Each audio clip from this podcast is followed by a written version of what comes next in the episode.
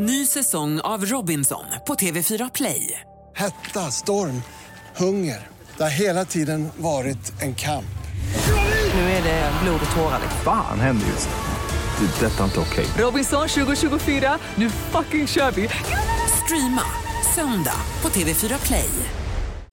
Hej, jag heter Gry Forssell och du lyssnar inte på radiostationen Mix Megapol. I alla fall inte just nu, för du ska ju precis höra ett nytt avsnitt av Mord mot mord. Men först vill ju vi säga hej. Hej, hej, det här är NyhetsJonas. Det här är Carolina Widerström. Och här är Gullige Dansken. Ja, och så Gry då, då. Det vi vill säga är att när du har lyssnat klart på den här podden, då får du gärna lyssna på våran. Vi spelar in ett nytt avsnitt varje morgon av våra podd Kvartsamtal.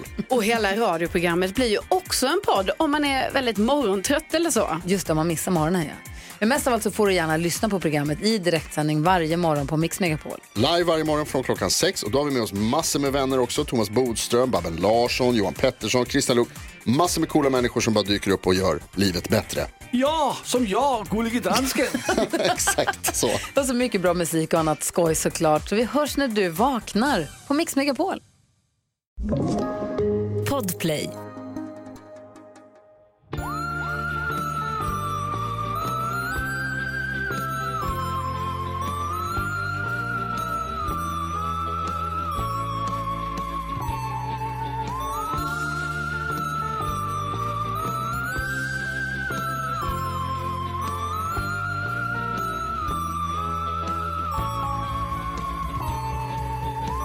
Då säger vi hej och välkomna till Mord mot mord. En true crime podcast i den goda true crime podcast-familjen. Exakt. Av oss, Anna och Karin. Av oss, Anna och Karin, som är från vår egna lilla familj kan man säga. Din och min alltså. Det, det kan man säga. Ja. Ehm, du, ska vi börja med att eh, direkt säga vad vi måste säga? Ja. Och det Ja. är väl nästa vecka nu? Är det nästa vecka vi Precis. är på? Det är nästa vecka. Ja, vill du säga? Då kommer vi att börja med en ny släppdag. Eller nej, nej, så här. Då släpper vi på onsdagar i en ny poddplattform, nämligen Podplay. Och eh, då eh, gör du, det du behöver göra är att ladda ner Podplay-appen, göra ett konto som är helt gratis och då kan du lyssna på oss på onsdagar. Annars kommer du kunna lyssna på oss på torsdagar i alla andra, eh, på alla andra podcast, podcastplattformar. Exakt, varenda en, precis som vanligt. Men vill man ha oss på onsdagar så är det Podplay-appen som gäller. Exakt. Och som jag sa förra veckan, och det tåls att säga igen. Jag gillar den. Jag tycker den är toppen. Appen Kolla, alltså. då har, ni, då har ni... Alltså verkligen, men nästan framför allt appen. Det, det kommer förhöja upplevelsen av att lyssna på oss. Ja, ja, men bra. Det känns, eh, Mm. det, känns, det känns bra tycker jag. Ehm, då har vi sagt det. Var det något mer sånt vi behövde säga? Nej, jag tror inte det va? Det var typ inte det. Och just det, och där kan vi återigen trycka på att det är helt gratis. Det är inte det att vi kommer lägga bakom en betalvägg. Det är helt gratis, men måste bara skaffa ett konto. Exakt. Jag har redan sett lite missförstånd kring det nämligen. Ja, nej, precis. Det kommer fortsätta att vara gratis. Ja, exakt. Vi... Precis som idag. Precis. Ehm, bra, då tycker jag att vi har avklarat våran business. Så nu, nu lägger vi på. Let's have fun. Yes, let's have fun. eh, hur är det med dig? Du låter Det lite som eh, jag tänker mig att jag låter på rösten. Det vill säga att du är lite, lite hes. Som att jag har börjat röka jättemycket. Ah. Det har jag inte. Eh, nej, men jag är lite hes. Eh, jag har ju varit förkyld i två veckor och ehm, det har satt sig lite på stämbanden. Hur känns det? Ja, men typ lite sexigt eller? Alltså du låter typ ganska sexig. Jag typ tror, alltså, jag typ tänker att jag är det också. Ah. För jag har ju en ganska high pitched voice annars. Fast jag, nu lät det som att jag inte tycker om din andra röst. Din vanliga Fast- röst. ja. Eh, Ja, och det vill, jag jag verkligen, ver- det vill jag verkligen säga. Nej, det vill jag verkligen säga. Det gör jag inte. Nej, jag skojar bara. Det vill jag verkligen säga att det gör jag. Men det var en annan upplevelse nu bara. Ja, kul. Ja, och det är alltid kul med en Det är alltid upplevelse. givande. Ja. Nej, men, eh, jag tror att du gillar min röst så mycket som vi pratar med varandra. Alltså, en av mina favoritröster. det låter som att du trodde inte på mig. Så Nej. mycket som vi pratar med varandra. Hur mår du då? Eh, jag mår bra, jag är hos min mamma. Ja, så mysigt. Ja, det känns eh, väldigt mysigt. Just nu sitter jag i eh, övernattningslägenheten i hennes, eh, hennes liksom, lägenhetsområde. Och den är jätte, jättemysig för att man liksom bor, det känns lite som att man bor uppe bland träden.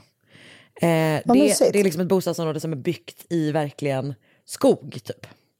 Vad Och härligt. det här är liksom byggt en våning upp. Så det, det känns som att jag är i, ett, eh, i en koja helt enkelt. Och det är ju underbart. Men vad då en våning upp? Är det ingenting en våning ner då, eller vadå? Det, alltså det, vet du, det här är en av de svåra sakerna man kan göra i livet, är att förklara det här bostadsområdet.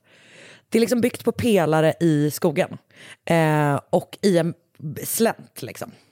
Okej, Och så min, ma- så min mamma bor, om man säger så, en våning ner. Hon bor också verkligen i skogen. Men jag är liksom, i den här lägenheten så är man upp, upp en våning till ovanför alla husen. Jag fattar. Det- Intressant. ja, det, det, det är väldigt, men det, det liksom ger mig en sån, eh, det, det känns väldigt mysigt att vara bara me and the trees. Det gillar man ju. Ja, det gillar man verkligen. Så nu sitter jag här och dricker kaffe och det känns, eh, det känns mysigt. Det känns väldigt mysigt att vara med min mamma. Hon har köpt en väldigt, väldigt gullig filt till mitt barn. Mysigt. Eh, hon verkar vara, än så länge vara väldigt mycket inne på att eh, ge, ge eh, henne såna här liksom sovattiraljer. Så hon har fått en jätte, jättegullig kossa som hon kan sova med och en Mysigt. jätte, jättegullig filt. Och det känns väldigt, väldigt härligt. Så att, Härligt. eh, jag mår bra. Jag känner mig super, super stressad över att få ihop mitt manus idag. Så att jag hoppas att det ska vara värt det. Alternativet var att det inte skulle vara något manus. Så att så på så sätt kommer det absolut vara värt det. Jag tror att det kommer vara toppen. Alltså, jag tror verkligen det kommer vara toppen som alltid. Tack hjärtat, jag tror att ditt kommer vara toppen. Som alltid. Det, det är verkligen inte det. Men vi kommer köra ändå. för, vi, för, för det bestämde vi oss för tre år sedan för att göra. Och Exakt. we're, god damn it, we're sticking to it. Ja, och om, det är något, om det är något vi är så är det plikttrogna. Alltså vet du vad, vet du vad vi är? Slitvargar. Alltså, det jag är ju verkligen inte det. Det är ju alltså, visst. tyvärr. Nej, men alltså, så här, det här är en av, eh, en av våra tvistar som vi ofta återkommer till i min och Oskars relation. Okej. Att han typ tycker att jag är en, en quitter lite. Nej, det tycker inte jag. vet vad, nu ska jag berätta för dig. Jag har Mm. arbetat med dig under många års tid. Okej, ja, men på jobbet är jag inte en quitter. Nej, du Men är en slitvarg. Ja, men vem fan, vad fan, vart ska man få quit om inte i sitt privatliv? Faktiskt. Och jag vill bara få gnälla ibland när jag är förkyld och sånt. Ja, du är, vet du vad, jag skulle säga att du är en gnällig slitvarg. Alltså du gör grejen, men du kanske kommer klaga lite på tiden. Men du vet, ju, och du vet ju vad jag känner för gnäll. Att jag Du gillar tycker, det? att jag tycker att det, nej, men jag tycker att det har oförtjänt dåligt rykte. Alltså jag håller med. Alltså för det är så här, när jag gnäller, det är inte att jag vill att någon ska hjälpa mig nödvändigtvis. Eller så här. Jag vill bara få det sagt. Att Ja, jag jag tycker vet. någonting är jobbigt. Jag vet, och jag tror att för, min, för mig när jag väl insåg att det var bara att du ville få det sagt och att du inte förväntade dig att jag skulle hjälpa dig med någonting. Ja, då, Då- kan, du bara, då kan du bara släppa det. Då det, bara, känns det bara rinner av. Ja, då kändes det helt annorlunda. Vet Oskar om det? Att du inte förväntar dig Jag försöker säga det hela tiden. något? Du behöver inte hjälpa mig. Du behöver inte hjälpa mig. Du behöver inte Jag vill bara klaga lite. situationen. Ah, man, måste, Ehm. man måste ändå få klaga lite. Ja, men för vissa förstår typ inte att det, att det, kan, att det kan underlätta och säga så här, fan jag är så jävla trött, jag vet inte hur jag ska orka. Och när man bara har sagt det då, då orkar man. Det är verkligen sant. Fan, jag ser verkligen fram emot din självhjälpsbok. Ja, Ha? den kommer om ett år. Jag ska bara hitta ett förlag som vill ge ut den. Bra. Och en barnvakt till Sigrid. Ja, Ja, bra. Ny säsong av Robinson på TV4 Play. Hetta, storm, hunger. Det har hela tiden varit en kamp. Nu är det blod och tårar. liksom. Fan händer just nu. Det. är Detta inte okej. Robinson 2024, nu fucking kör vi! Streama söndag på TV4 Play. Ett poddtips från Podplay. I podden Något Kaiko garanterar östgötarna Brutti och jag, Davva, dig en stor dos skratt. Där följer jag pladask för köttätandet igen. Man är lite som en jävla vampyr. Man har fått lite blodsmak och då måste man ha mer. Udda spaningar, fängslande anekdoter och en och annan arg rant. Jag måste ha mitt kaffe på morgonen för annars är jag ingen trevlig människa. Då är du ingen trevlig människa, punkt. Något Kaiko, hör du på Podplay. Därför är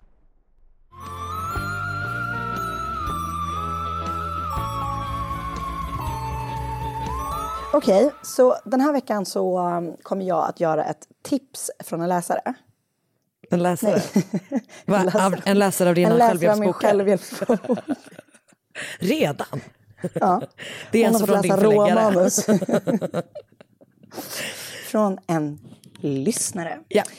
Och det är inte alls ett sånt fall som jag brukar göra. Så att, ehm, för vi ska bakåt i tiden.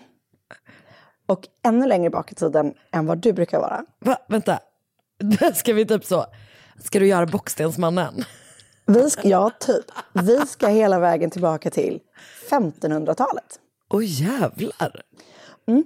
Och trots att det här är ett sånt gammalt fall så finns det typ alltså, väldigt väl dokumenterat för att vara på den tiden. Ja.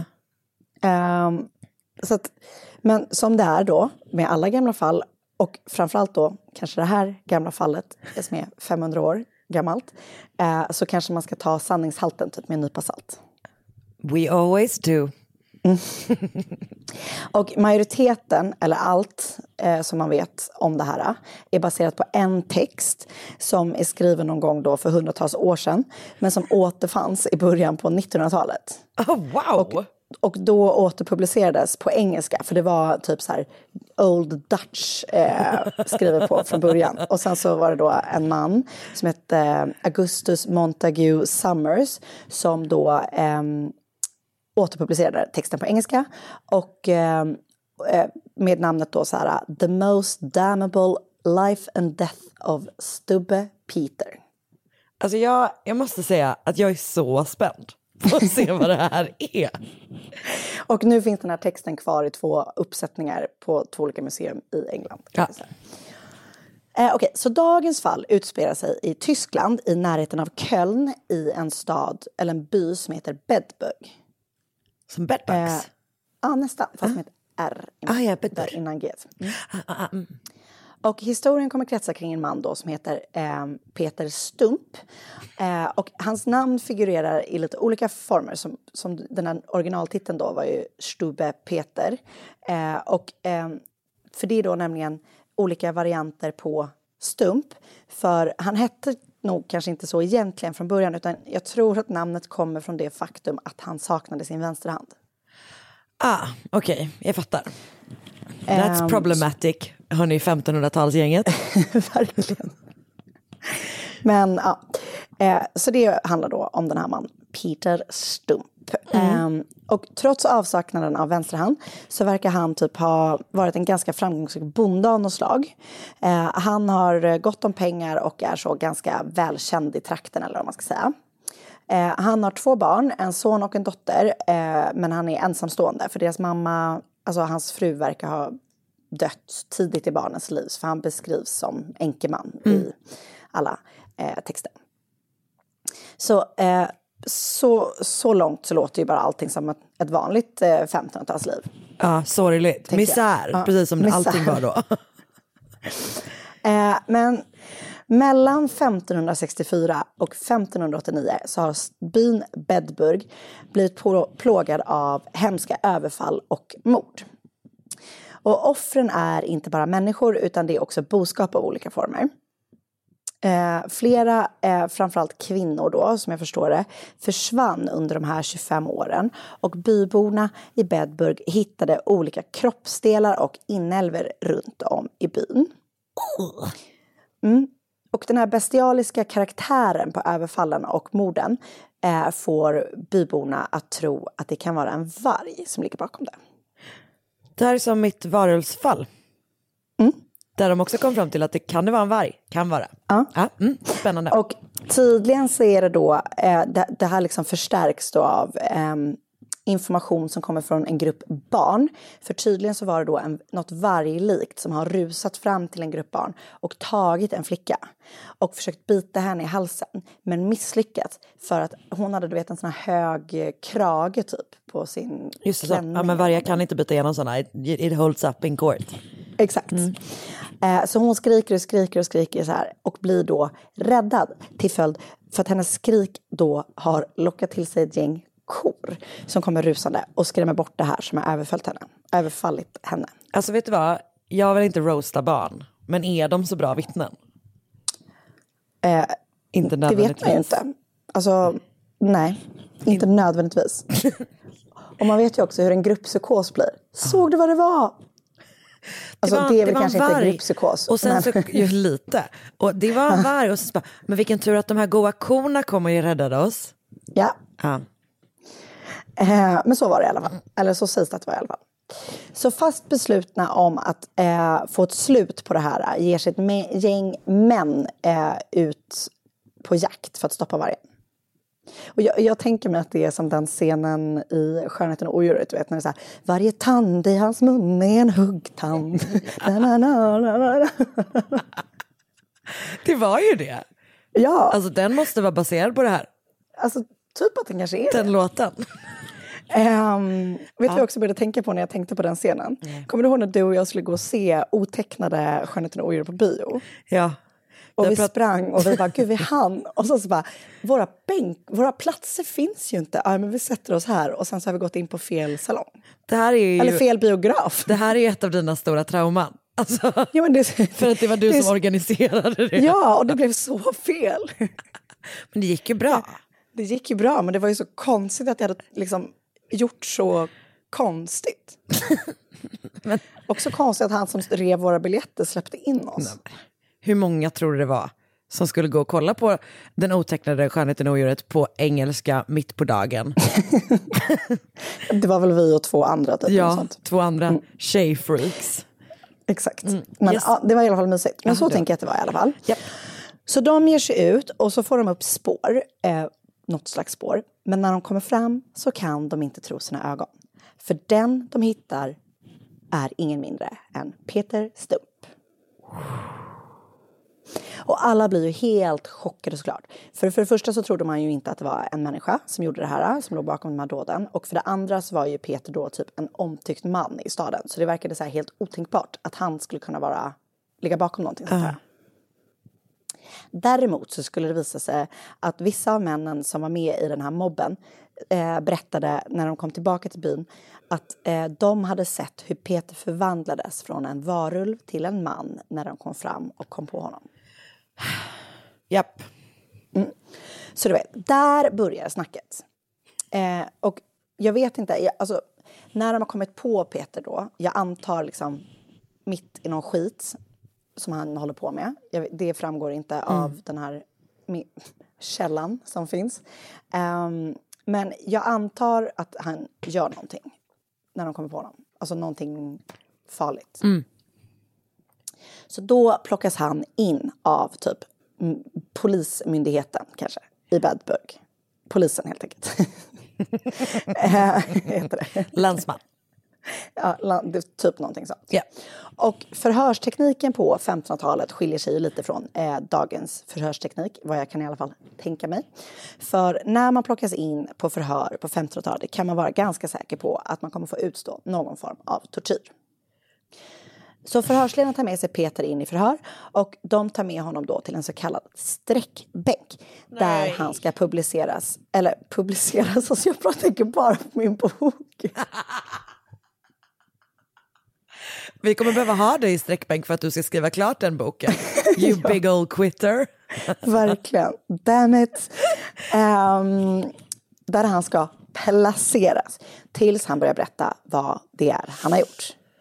Men de behöver inte ens påbörja sträckningen innan Peter börjar berätta om vad som har hänt. Han berättar då att han redan som 12-åring har blivit intresserad av det ockulta och av svart magi.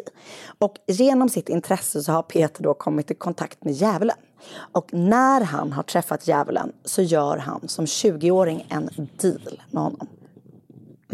Dealen innebär att Peter säljer sin själ och då ska vara evigt trogen djävulen. Och djävulen såg Peter då som en spelare, ehm, eller vad man ska kalla det för, i den riktiga världen som kunde in, utföra illdåd åt honom. Okej. Och i utbyte då får Peter något av djävulen. Han får då ett slags bälte av honom. Ett bälte som enligt Peter själv eh, och då enligt den här boken får honom att förvandlas till The likeness of a greedy, devouring wolf, strong and mighty, with eyes great and large, which in the night sparkled like fire, a mouth great and wide, with most sharp and cruel teeth, a huge body and mighty paws. Det låter som ju ehm, som vargen i Rödluvan. ja. Alltså det är liksom så här, varför har den så stor mun? Ja. Typ så. Okej, men så det är alltså djävulen som har gett honom eh, eh, möjligheten att bli varg då helt enkelt? Ja, ja. Så med det här bältet så ehm, har Peter då enligt honom själv fått möjligheten att bli varulv då av djävulen. Eh, och när han tar av sig det så blir han sig själv igen. Mm. Så han berättar att han har haft det här bältet då i 25 år och haft möjligheten då att förvandla sig. Och under de här åren så har han ätit, eh, hans main target har varit eh, kvinnor och barn. Men när han inte har eh, hittat den typen av offer som han vill ha har han även tagit då män och då boskap. Han berättar också att ett av hans offer faktiskt var hans egna son. Och totalt så erkänner han att han har under de här 25 åren mördat 14 personer, varav då en var hans egna son, och två gravida kvinnor. Han berättar att han då även, ja, eh, han beskriver hur han då ehm, har ätit sina offers hjärtan medan de fortfarande var varma. Och just hjärtarna beskrev han som de finaste delikatesserna. Och ingen hade som sagt då kunnat misstänka Peter att han var den skyldiga för den här, de här hemska morden. Och under hela den tiden som han begick de här morden så levde han också på sitt liv som vanligt. Alltså han skötte om sin gård och sin familj och sådär. Och han hade ju då två barn, varav eh, en son som han då mördade, men också en dotter. Eh, som jag har sagt innan. Ja. Eh, och enligt ehm, den här eh, texten som finns så har han då också ska de kallar det för att han har en relation med sin dotter. Men han har då begått övergrepp på sin dotter och till följd har han då de fått ett barn. Eh, han hade också en flickvän som överallt kallas älskarinna, men det tänker jag typ har att göra med att de inte var gifta. Eh, som hette Kat- Katrine Trompin. Och hon var tydligen världens snygging. För om henne har det då också gått rykten att ingen kan ju vara så snygg utan att det är något fuffens med det. Så byborna pratar om att hon antingen, antagligen var en ond ande förklädd som kvinna skickad till jorden av djävulen. Då är man fan snygg. Då är man verkligen... Alltså, då är man jag tänkte så på? snygg. Kommer du ihåg den där filmen med Brendan Fraser och Liz Hurley? Alltså, ja, Brendan Fraser har ju ett av de mest störiga jävla facen som finns. Ja, Eh, kan du beskriva mer om filmen, vad som händer? Hon är nämligen djävulen och han säljer sin själ till djävulen. Japp. Och får japp, sju gissningar. Japp. Sju Jag tänkte- gissningar. Nej, alltså, Nu får du gissa sju gånger. sju önskningar. Den är, ja, jag tyckte den var jättekul i alla fall när jag var liten. Um, Kanske då kolla är om den går på bio någon gång.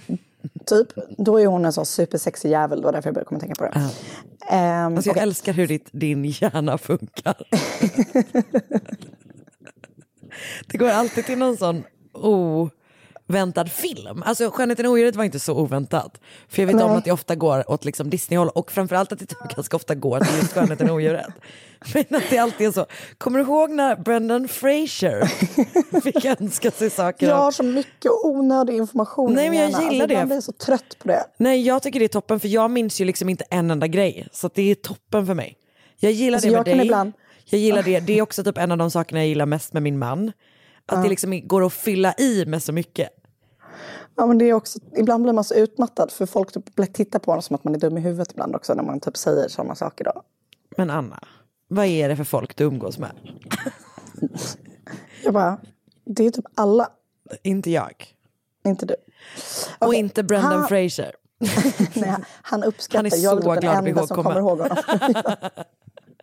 Okej, Eh, Okej, så för hans brott döms då Peter till döden. Med honom döms också hans dotter och hans flickvän för att de då typ ska ha känt till det här och inte anmält det. Och, eller kanske till och med då hjälpt honom. Sägs det då. Och Peters avrättning är en sån riktig 1500-talsrysare. Det finns ju ett gäng olika avrättningsmetoder som användes på den här tiden. Och jag hamnade på en sån lista du vet. Och alltså jävlar De vad körde. de var sjuka back in the days. Alltså. Peters avrättning är i alla fall, han spänns fast på typ ett jättestort vagnshjul. Och när han väl sitter där så använder de typ en järnklo för att nypa honom. Så att de typ så här nyper bort typ delar av hans kropp. Och innan han då till slut halshuggs till döds. Eh, men nej. Alltså, det var jo. liksom bara för-grejen. Ja, och innan han, de väl halshögg honom med ett svärd så misshandlades han också med en påk för de ville säkerställa att de slog varulven ur honom så att den inte skulle kunna eh, komma och härja tillbaka från de döda. Just det. Ja men bra, det tycker jag ändå var bra. Safe, better safe than sorry. Alltså 100 procent. Ja. Hans dotter och eh, flickvän fick ju också eh, dödsdom. Och de behövde inte gå riktigt samma vidriga död till mötes, även om deras straff också är typ den största mardröm man kan tänka sig. De brändes på bål, som känns som en väldigt så här, kvinno, Kvinn, ja, japp. kvinnoavrättning. Typ. Ehm, så det var då eh, varulven från Bedburg, Peter Stump. Och jag menar, alltså, jag typ, tyckte nog att varulvar var typ lika läskigt som vampyrer när man var liten. Ehm, men hade det här hänt idag så hade det väl kanske mer varit så att man gjorde en ordentlig psykiatrisk utredning av den här mannen. Att typ så här, har, vad han lidit av för tillstånd som får honom att typ tro att han är en varulv? Eller du vet så. Ja. Eh, och det blir också väldigt konstigt när typ hela världen vid den här tidpunkten eh, typ styrs av kyrkan och tror på såna här saker. Eller du vet så. Att allt som inte typ är den religiösa normen typ avvisas som galenskap eller trolleri eller du vet så. Exakt, att allting blir så här, allting det blir svart magi eh, av alltihopa så himla himla snabbt liksom. Och det här att man, det känns inte som att de var man undrar liksom lite så här, vad var bevisen mot hans dotter? Idag hade Ja. hon ju också sett som offer. Exakt, absolut. Och typ så här, vissa, vissa menar ju då att han kanske bara var ett offer typ för du vet, kyrkan eller vad som Ja. helst i Bedburg att de bara ville ha en scapegoat och sådär.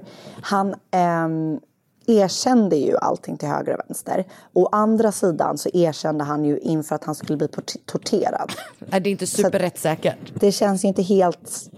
Nej. Kosher. det känns ju inte som att det var helt ovanligt kanske med falska bekännelser eh, back in the days. Men det är, något, alltså det är ju något intressant med, med just tortyr. Ett Mm. ord som jag tydligen har svårt att säga. Eh, För att det liksom är så här att just den grejen känns som en ganska ny insikt. Att man bara, ja just det, men om vi torterar folk så kommer de liksom säga saker Säga bara för att vi ska helst. sluta tortera dem. Ehm, och det känns ju som att det, det borde någon ju tänkt på lite tidigare kan man tycka. Å andra Verkligen. sidan så känns det inte som att de brydde sig så mycket om de Nej. avrättade fel person vid den här tiden. Nej, de ville väl bara ha typ någon att skylla på. Och så är det ju fortfarande än idag, typ, ganska mycket. Det Känns verkligen sant. Men ehm, ja, det... God damn det, it. God damn it. Så det var i alla fall historien om Peter Stump. Tack snälla. Vart, hade, vart har du läst- den där texten då? Ja, Jag har inte läst den i sin helhet. Jag var i England. eh, Du har varit i England och kollat på det? Ah. Tog ut den. eh, Du hade på dig sådana fina jag- handskar? Precis. Det var på mitt förlag. De hade, det- jag kommer ju ut, ges ut på samma förlag. som har den här texten. Och också Nej. bara i två exemplar? Ni får helt enkelt åka till samma museum och kolla på min bok. Ja, kul längtar. Kul resa. Eh, nej, men jag läste en artikel på History of Yesterday som heter The Werewolf of Bedburg skriven av Ben Kageyama. Jag har varit inne på eh, Wikipedia. Ehm, jag har läst en sammanställning av avsnittet om Peter Stump på Dark History Podcast. Och sen har jag lyssnat på avsnittet om Peter Stump på podden, från podden Those Conspiracy Guys. Nice, bra jobbat. Tack! Ny säsong av Robinson på TV4 Play. Hetta, storm, hunger. Det har hela tiden varit en kamp. Nu är det blod och tårar. Fan händer just nu. Det. är Detta är inte okej. Robinson 2024, nu fucking kör vi! Streama söndag på TV4 Play. Ett poddtips från Podplay. I fallen jag aldrig glömmer djupdyker Hasse Aro i arbetet bakom några av Sveriges mest uppseendeväckande brottsutredningar. Går vi in med hemlig telefonavlyssning och, och då upplever vi att vi får en total förändring av hans beteende. Vad är det som händer nu? Vem är det som läcker? Och så säger han att jag är kriminell, jag har varit kriminell i hela mitt liv men att mörda ett barn, där går min gräns. Nya säsongen av Fallen jag aldrig glömmer på Podplay.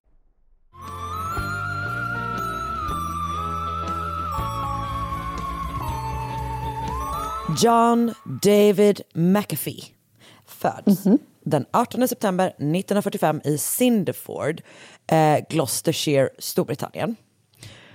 Han föds på en amerikansk militärbas för hans pappa är eh, från USA och stationerad där och hans mamma är då britt så att jag antar att de har träffats där helt enkelt. Och familjen kommer att flytta till Roanoke, Virginia där John växer upp som liksom enda barn. Och hans pappa är alkoholist och väldigt, väldigt våldsam så han slår både John och hans mamma under eh, uppväxten. Men när John bara är 15 år gammal så begår hans pappa självmord. Okej.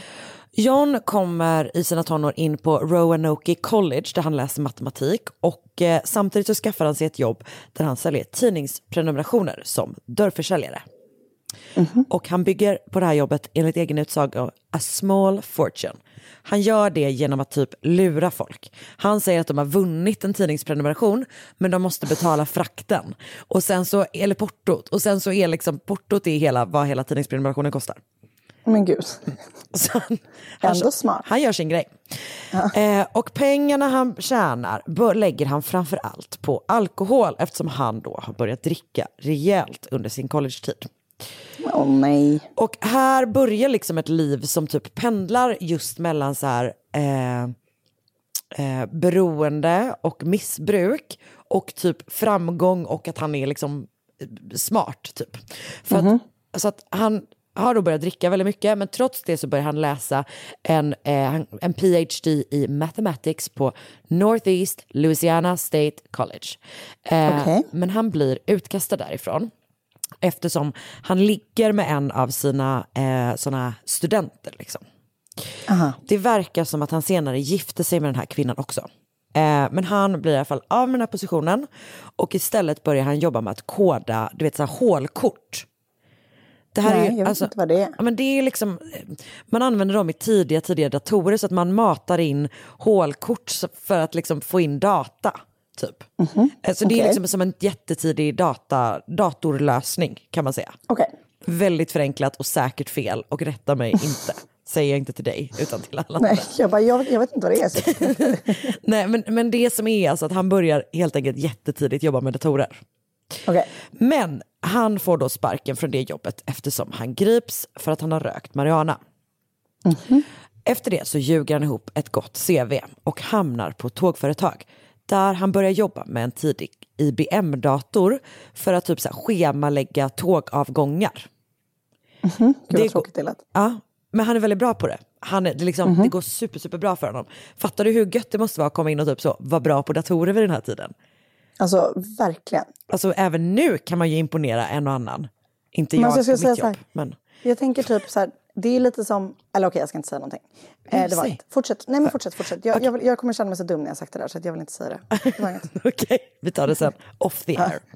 Ja, men så han, det går ju väldigt bra med liksom, på det här jobbet. Men Mm. han har ett problem. Och det är att han är... ehm, alltså han är inte bara då intresserad och bra på datorer.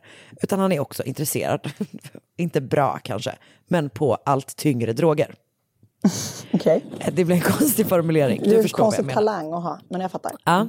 Han har då upptäckt LSD. Han har börjat och eh, eh, har också börjat ta syra på jobbet. Så att han, det händer ganska ofta att han liksom droppar, eh, droppar syra innan han går till jobbet. Jag tror inte att det är den här mikrodoseringstrenden vi pratar om. Liksom. Nej, Eh, jag visste inte att det var en trend. Jo men det är en trend okej. att man tar jätte, jätte, jättelite syra eh, och sen så Okej. lever man sitt vanliga liv. Liksom. Intressant. Eh, ingenting för dig tror jag. Ja, Alltså det lät verkligen hemskt. Men ja.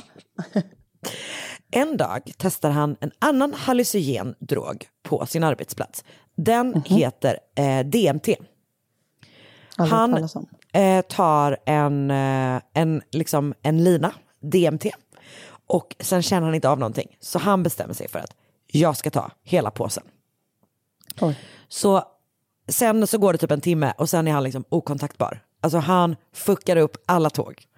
Och han får total panik och han kan liksom, alltså han slutar fungera totalt. Det slutar med att han, hemskt, vad läskigt. han gömmer sig bakom en container.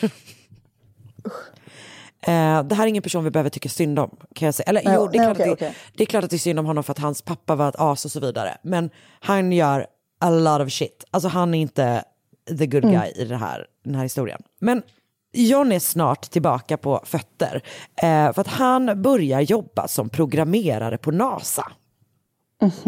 Sen jobbar han på Univac, sen jobbar han på Xerox och typ så här, han är typ så här programmerare, jobbar typ med mjukvara, alltså han håller på med massa liksom, massa olika cool, good computer things på massa Mm. olika tid, så här, den typen av företag under 70 och 80-talet. Och i slutet av 80-talet så får John viruset Brain och blir helt uppslukad av liksom datavirus. Och hur det liksom kan komma att så här påverka i framtiden. Och han kodar då ett program som liksom slåss mot Brain. Och det är då ett av världens första antivirusprogram. Så han startar bolaget McAfee Associates. Och alltså, jag minns, den, när när jag ser den här loggan så minns jag den från när jag var liten. Alltså det är typ när man hade virusprogram på sin PC när man var liten.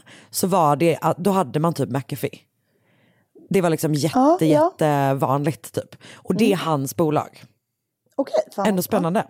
Ja, eh, och eh, det här bolaget kommer då som sagt, alltså det, det blir ju väldigt tongivande och det blir det framför allt eh, i samband med att det nya vi- viruset Michelangelo eh, kommer 1992. För att John använder det liksom för att så här, sprida allmän panik över virus.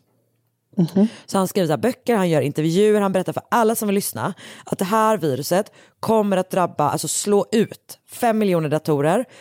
Alltså så stora, stora bolag kommer typ gå under på grund av det. Eh, och man måste liksom skydda sig nu då. Så att det är ju tacksamt när man då är den personen som kommer, er, säljer skyddet sen. Eh, och den här rädslan bygger liksom McAfees, alltså bolagets så här enorma framgång. På bara sex månader så eh, ökar intäk- intäkterna alltså 50 gånger. Eh, Oj. Alltså, det blir, intäkterna blir 50 gånger större, så ska man säga. Eh, och det här då trots att viruset bara typ drabbar så här, några tiotusen datorer. Så det får inte alls den effekten som han då har liksom slagit i folk. Men folk har ju Nej. redan köpt virusprogrammet. Typ. Mm. Så bolaget börsnoteras och Johns andelar är plötsligt värda 80 miljoner dollar på den här tiden, alltså 92. jävlar. Eh, och två år senare säljer han dem och han får 100 miljoner dollar 1994. Jag har inte kollat upp vad det är i dagens pengar, men det är Det måste vara sinnessjukt så mycket. jävla mycket pengar. Ja, och sen efter det så lämnar han liksom bolaget. Okej. Så nu är han bara a fucking rich guy. Alltså jävlar. Ehm, han, du vet så här, startar lite olika bolag, driver något så här, startar något bolag som ägnar sig åt, vet, ha någon så här chattfunktion som är väldigt tidig men inte slår. Han investerar lite olika bolag, han typ konsultar lite så nya tech-startups i Silicon Mhm. Valley, han typ föreläser, han gör lite olika saker. Eh, men han gör också lite annat kan man säga. Exempelvis så köper han en stor gård i Colorado eh, och eh, gör om den till typ en så här yogacenter. Och det verkar Okej. bli alltså, ganska sektigt kan man säga. Oh, Inte no. supersektigt, men typ ganska sektigt att han är liksom ändå ledaren typ. Han är ju också Mhm. så här superrik så att han typ, folk kan typ komma dit och bo gratis. Eh, och han liksom bjuder på saker och sådär. Mm. Eh, så att han får liksom ett, ett följargäng kan man säga. Och sen så blir han då ihop, ihop med en, en av sina följare, en ung kvinna som heter Jennifer Irvin. Och Okej. jag tror att han då eh, inte längre är, är ihop med den här första kvinnan som jag sa var hans student. Uppenbarligen så ser vi ju ett, ett liksom, tema redan här då. Ja. Ehm, så han bygger det här entouraget som, som Jennifer bland annat är med i. De följer typ efter honom lite var som. Och de Mm. följer också efter honom när han kommer på en ny sport. Den heter aerotrekking. Alltså, Okej. Det är en väldigt speciell sport. Den går ut på att man flyger små eh, passagerarflygplan väldigt nära marken i öknen. Alltså fan vilken dum sport. Ja, det kan man säga. Och men, men den vill han hålla på med då. Så han köper typ en annan gård, den här gången ligger den i New Mexico. Och den Mm. har en privat, eh, vad heter det, startbana för flygplan. Och där tar han då med sig några från det här yogagänget och flyttar dit. Men under finanskrisen 2008 så går det riktigt dåligt ekonomiskt för John. Han känns inte som en person som har gjort så smarta investeringar. Och under den här tiden går det uppenbarligen väldigt dåligt för alla. Sådär. Men han har själv påstått att han vid den här tiden bara var god för 4 miljoner dollar. Det är ju fortfarande sinnessjukt mycket. Men typ 13-14 år tidigare så hade han ändå fått en payout på 100 miljoner dollar. Eh, det finns också typ att han senare har sagt att han bara hittade på att han hade så lite pengar, att han egentligen hade mycket mer pengar. Men oavsett så förlorar han skitmycket pengar. Ja. Och sen så får han mer problem, för under ett aerotrekking-event så kraschar Johns brorson och hans passagerare, som jag inte hittat namn på, i eh, sitt plan. Och båda två Mhm. dör. Oj. Och det blir inte problem för att det får liksom John att typ tvivla på sporten som han hittat på. Utan eh, däremot så stämmer den här passagerarens familj honom på 5 miljoner dollar för hans liksom ansvar för deras familjemedlems Ja. död.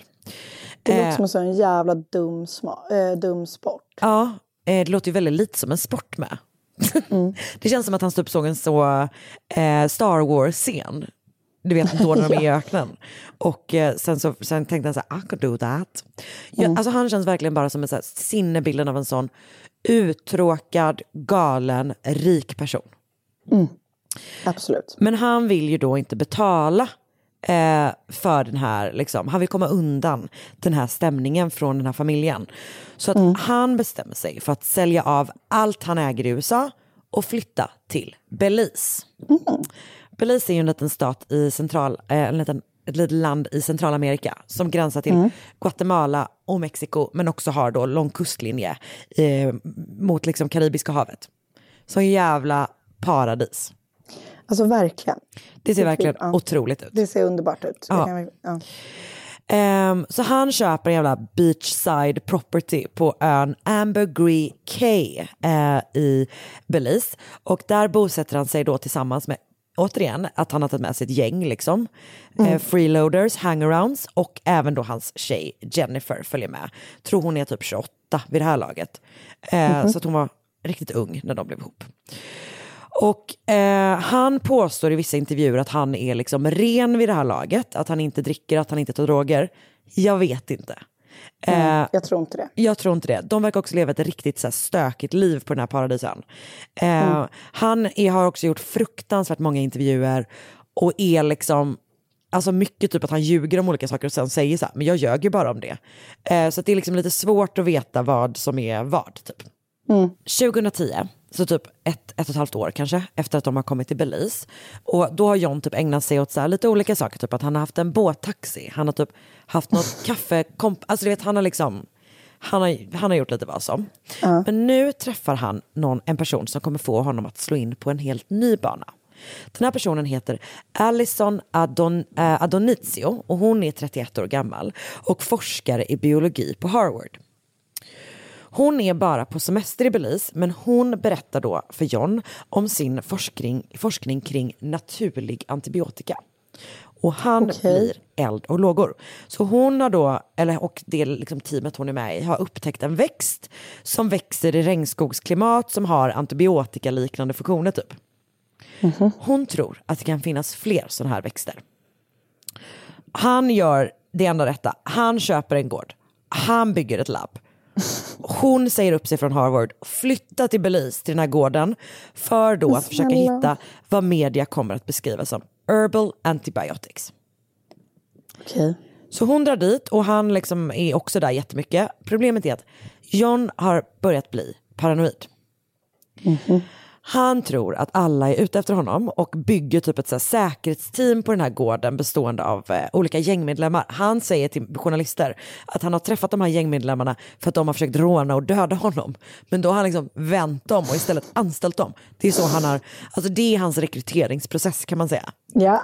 Ehm, och, så att han liksom blir allt mer paranoid och är, börjar bli, och hon tycker typ att det är jobbigt och han blir mer och mer kontrollerande och hon, du vet det, det är liksom patrullerar vakter i, på det här området. Okej. Det verkar också som att han börjar fundera på om de verkligen ska hålla på med den här antibiotikagrejen. Utan att de kanske istället ska försöka hitta ett medel som kan boosta kvinnlig sexuell lust. Och jag skulle tro att det är någonting han har börjat tänka på eftersom han nu parallellt håller på att bygga upp lite av ett harem runt sig av Beli- i Belize.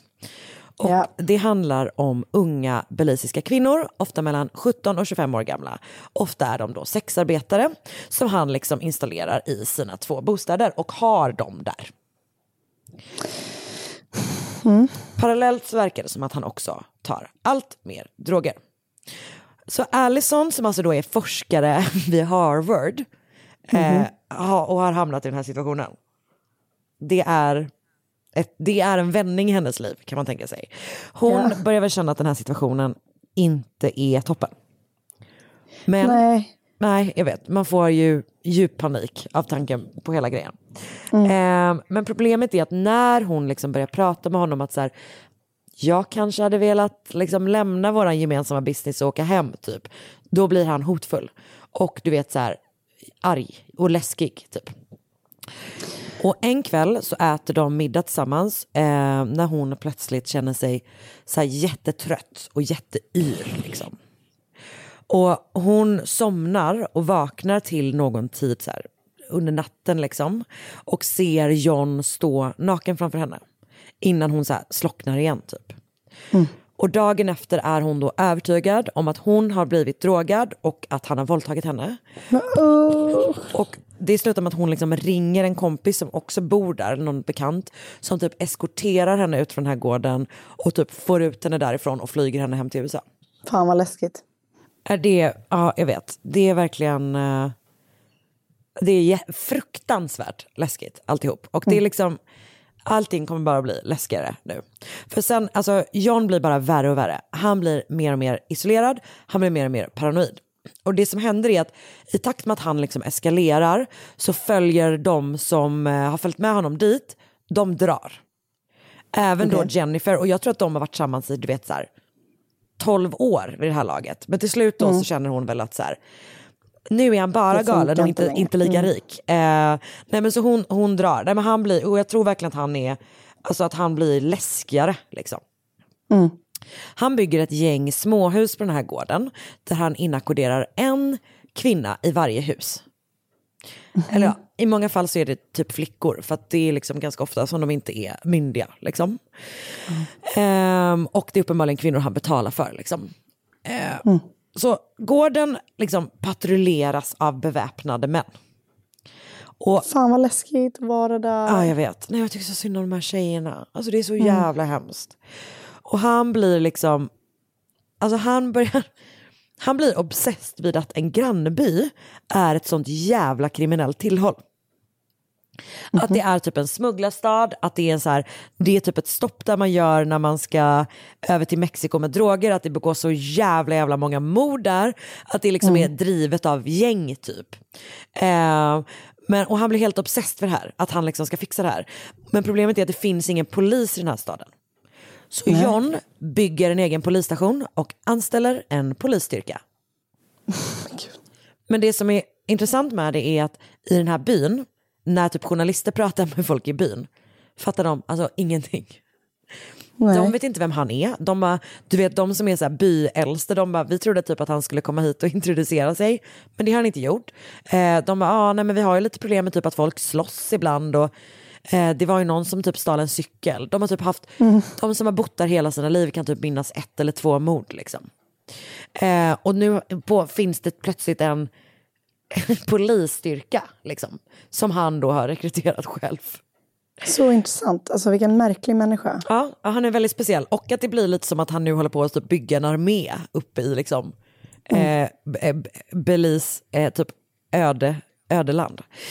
I april 2012 stormar belisisk polis Johns gård i bergen och hittar John i säng med en 17-årig tjej som överallt beskrivs som hans flickvän. Man bara, that's not the case, men absolut. Ehm, och polisen är övertygad om att han producerar droger, mer specifikt metamfetamin, i det här labbet som finns på gården. Och jag tror att ganska mycket av det kommer från att så här, de bara, om man anställer eh, kriminella gängmedlemmar för eh, att eh, patrullera en gård beväpnade, då har man någonting att dölja. Men de hittar inga droger. Däremot hittar de tio olagliga vapen. Så att han typ så här grips, tas med till eh, häktet, men han släpps dagen efter och kommer liksom aldrig åtalas för någonting. Nähä. Men däremot så eldade ju på hans paranoia rejält. Såklart. Eh, nu är han, han, är en, han har fått bevis på att folk är ute efter honom. Liksom.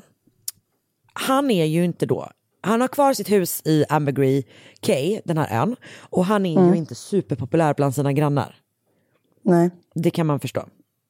det kan man verkligen. Alltså delvis för att de, eh, det liksom är, pågår så jävla mycket skit där. Liksom. Han är då en galen person uppenbarligen. Men också att han gillar ju typ att skjuta med vapen väldigt mycket. Så att de hör liksom vapenskott från hans, hans eh, bostad hela tiden. Och, så där. och sen så har han också då, Underbar granne. ja, han har också då 10-15 hundar som han låter liksom gå fritt i området.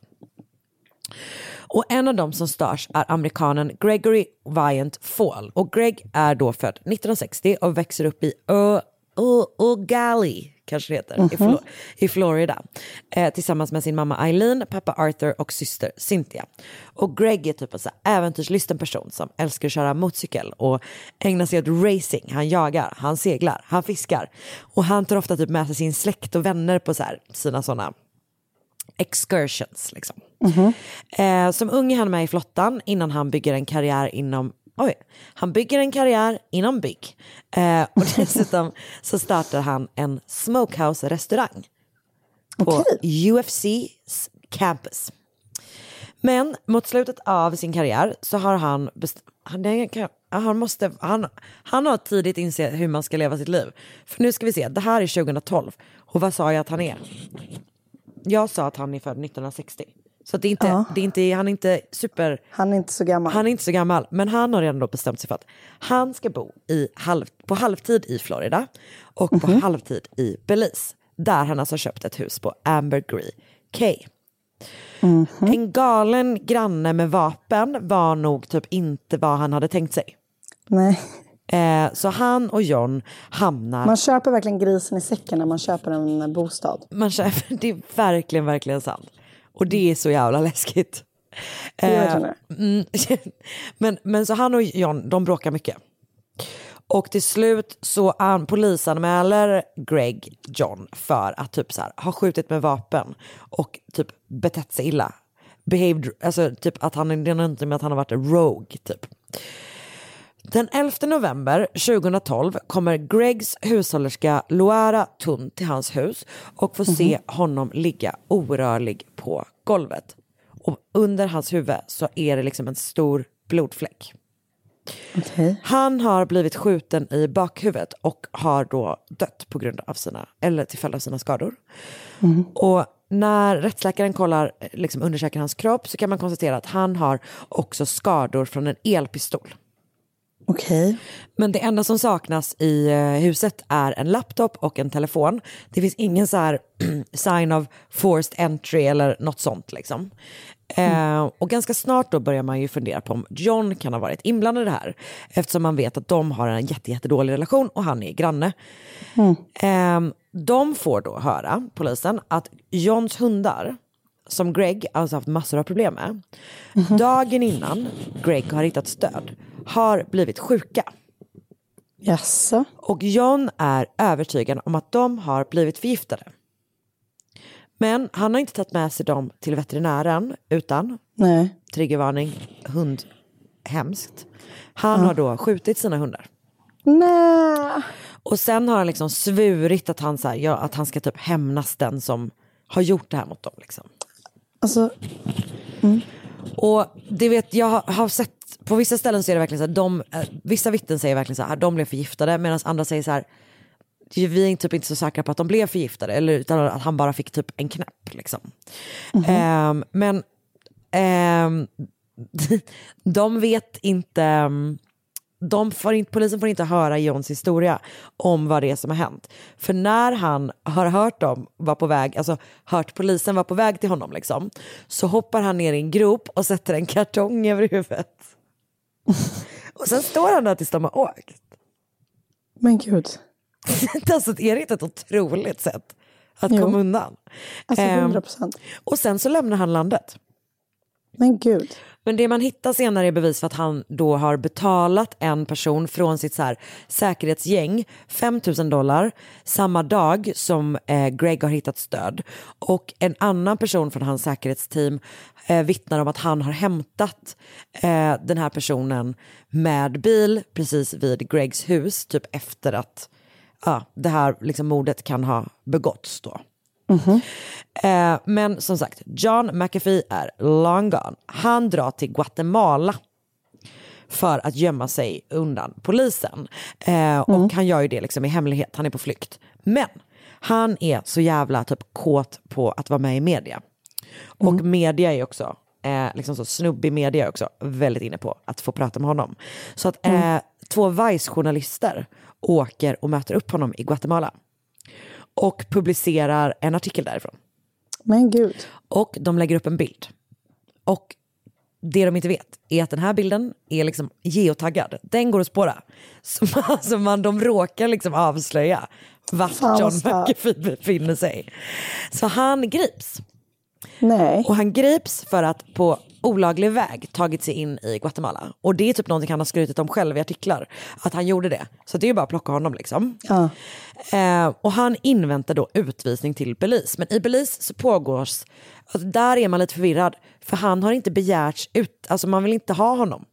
Nej. Han är inte åtalad, han är egentligen inte misstänkt. Alltså de vill prata med honom. Men Mm. de har liksom inte begärt honom häktad. Alltså han är liksom inte häktad i sin frånvaro eller något sånt liksom. Så Nej. typ eh, Belize eh, eh, pre- premiärminister beskriver honom som paranoid och citat bonkers. men, men, men hur som helst så sitter han då liksom häktad, eller han sitter gripen i Guatemala.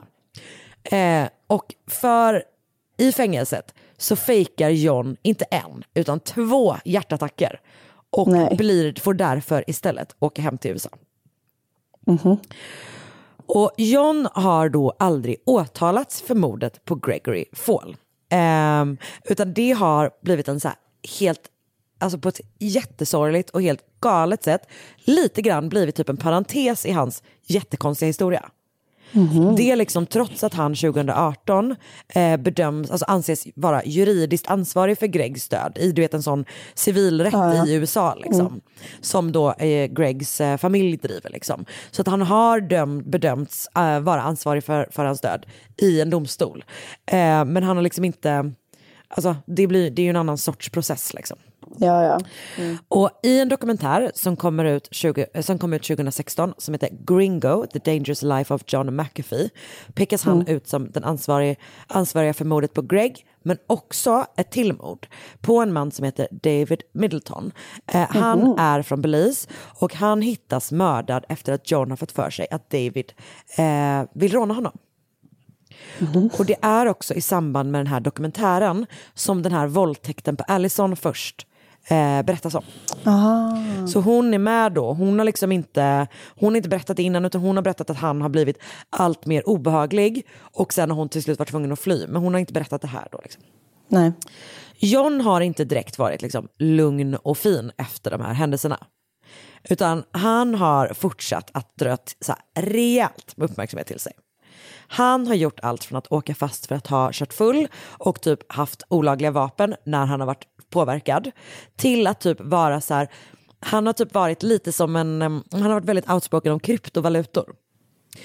Och han har liksom varit, ehm, men jag skulle säga att du vet lite så som, en inf- som man liksom använder influencers i allmänhet för produkter har han typ varit för kryptovalutor. Så man har kunnat betala honom pengar för att han ska prata om en viss kryptovaluta för då har det värdet liksom gått i, gått i taket typ. Så han är liksom som en crypto, cryptocurrency influencer. Vad lite sjukt. grann. Eh, han, både 2016 och 2020 så har han försökt run for president.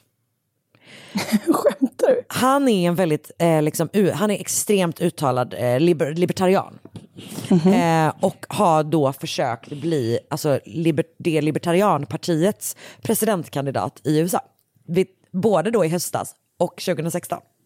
Intressant Och typ ändå. att så här, det gick inte tillräckligt dåligt. Eller förstår du vad jag menar? Att det, liksom så här, det var inte man bara, ja, men John fick inga röster. Utan han har liksom blivit som en så här, du vet lite kooky men typ rolig figur. Att, att han liksom ses som nästan lite skön känns det som. I vissa då, eh, vissa dumma kretsar.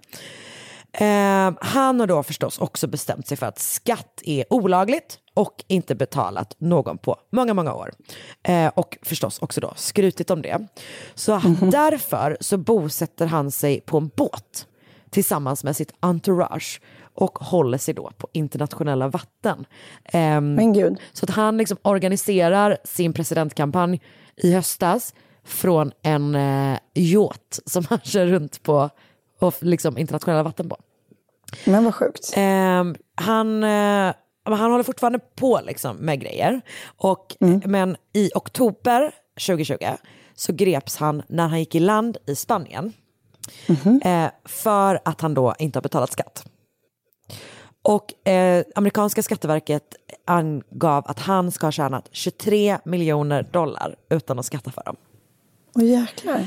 Och den 5 mars i år, så för typ ja, 25 dagar sedan eller någonting, eh, lite mer, så åtalades han också för att ägnat sig åt så schemes som höjde och sänkte värdet på olika kryptovalutor. Och typ också så här, folk runt omkring honom och sånt har också, det kom typ en ny artikel så för några dagar sedan som handlar typ om att hans bodyguard är liksom så här pled not guilty to a cryptocurrency scheme.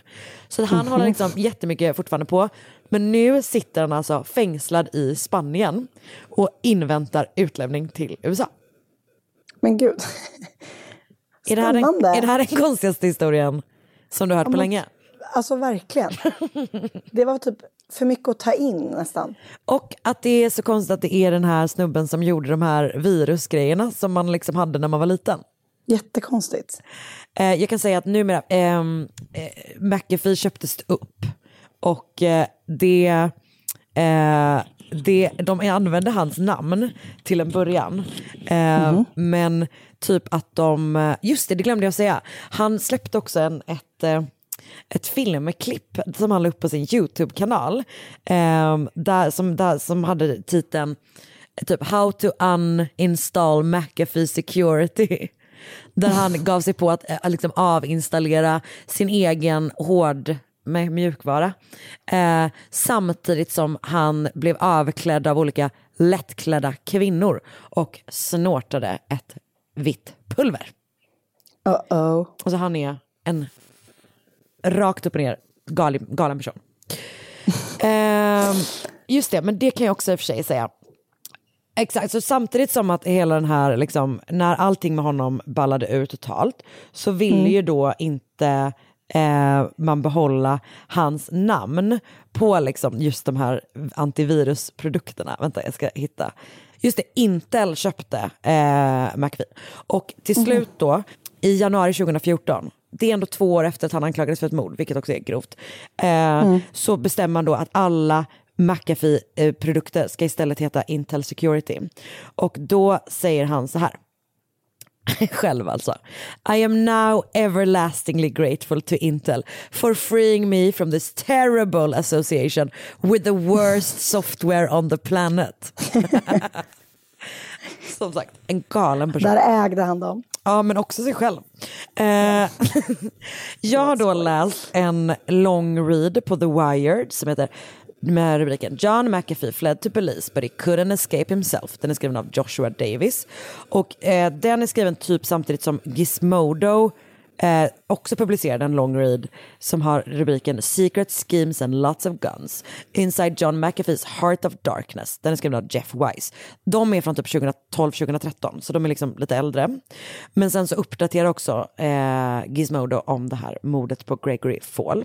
Sen har jag läst en artikel om domslutet i civilrätten från The Register. Jag vet inte vem som har skrivit den. Eh, Michael Selenko på The Verge har skrivit om den här dokumentären Gringo.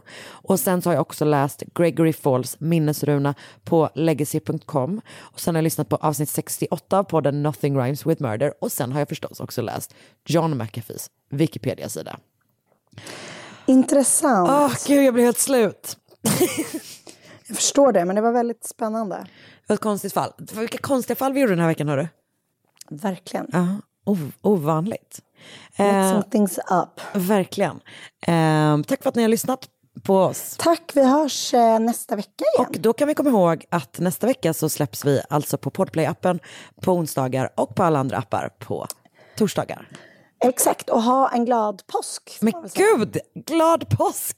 En underbar högtid. Hej då! Ny säsong av Robinson på TV4 Play. Hetta, storm, hunger. Det har hela tiden varit en kamp. Nu är det blod och tårar. Fan händer just nu. Det. är Detta är inte okej. Robinson 2024, nu fucking kör vi! Streama söndag på TV4 Play.